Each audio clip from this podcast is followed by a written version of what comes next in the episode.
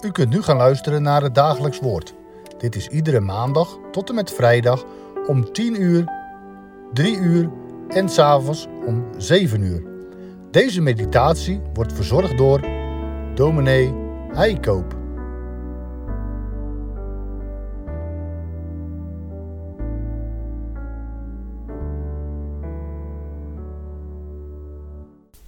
We lezen vandaag verder in het boek Exodus, nu hoofdstuk 2, de versen 1 tot en met 6. De geschiedenis van de geboorte van Mozes. Een man uit het geslacht van Levi ging en nam een dochter van Levi tot vrouw. De vrouw werd zwanger en baarde een zoon. Toen ze hem zag dat hij mooi was, verborg ze hem drie maanden. Maar toen ze hem niet langer kon verbergen, nam ze voor hem een mandje van biezen en bestreek het met asfalt en pek. Ze legde het kind daarin en zette het tussen het riet aan de oever van de Nijl. En zijn zuster ging op een afstand staan om te weten te komen wat er met hem gedaan zou worden. Toen daalde de dochter van de farao af om zich te wassen in de Nijl. Terwijl haar dienaressen langs de kant van de Nijl liepen, zag zij het mandje midden in het riet. Ze stuurde haar slavin om het te halen. Toen ze het opendeed, zag ze hem, het kind, en zie, het jongetje huilde. Zij kreeg medelijden met hem en zei: Dit is een van de Hebreeuwse kinderen. Deze overdenking houd ik naar aanleiding van vers 6. Toen zij het opendeed, zag ze hem, het kind, en zie, het jongetje huilde. Ze kreeg medelijden met hem en zei: Dit is een van de Hebreeuwse kinderen. Broeders en zusters, ik wil graag een moment bij u stilstaan bij dat ene woord uit vers 6. Medelijden. Want dat moment, het moment dat de dochter van de farao medelijden kreeg met het jongetje in het mandje, dat is het keerpunt in dit verhaal. Vanaf dat moment gaan er verschillende raderen draaien die ervoor zorgen dat het jongetje bewaard blijft en zelfs een goede opleiding krijgt, waarmee hij wordt klaargestoomd voor zijn latere levenstaak. Zo staat het medelijden van dit prinsesje aan de basis van de grote uitredding van het volk Israël. Wat gebeurt er precies? Als deze jonge vrouw het kwetsbare jongetje ziet, dan raakt haar dat. Dan ziet ze de hulpeloosheid van dit jongetje. Moedergevoelens zullen misschien ook wel een rol spelen. Precies op het moment dat het jongetje begint te huilen, op dat moment horen we: zij kreeg medelijden met hem. En dan ontfermt ze zich over hem. Ze wil het jongetje helpen en besluit om in te grijpen.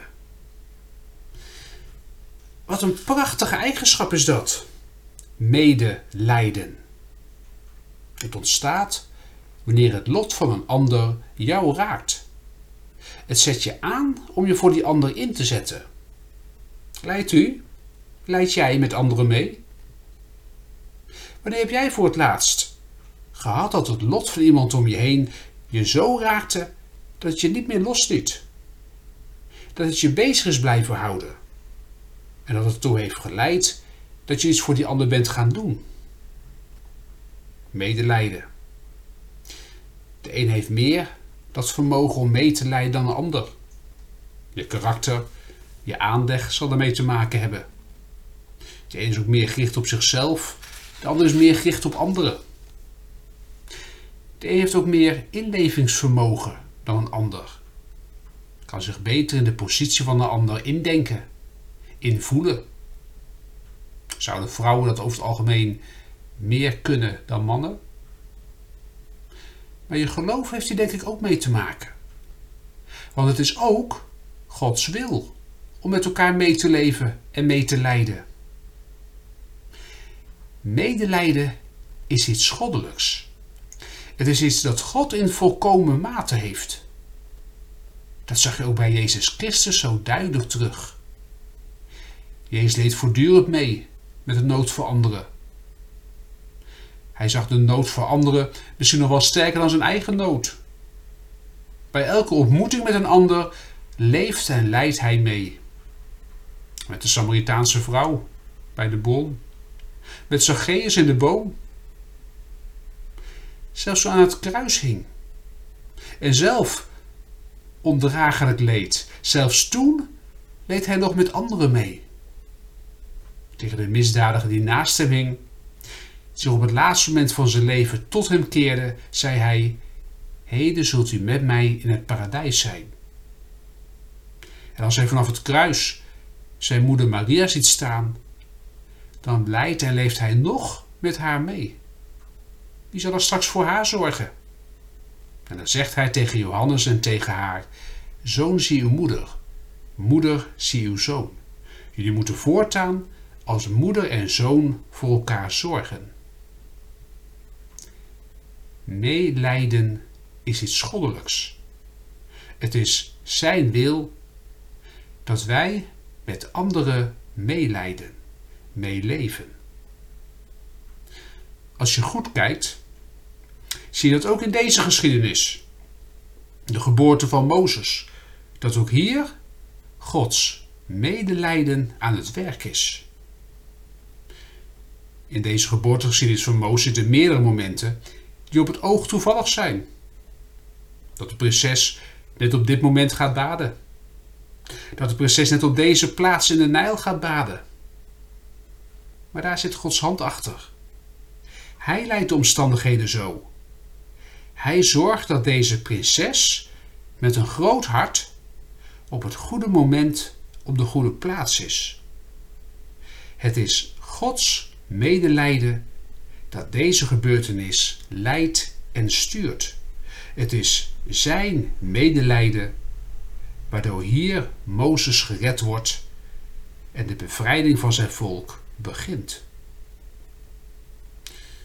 Tot slot.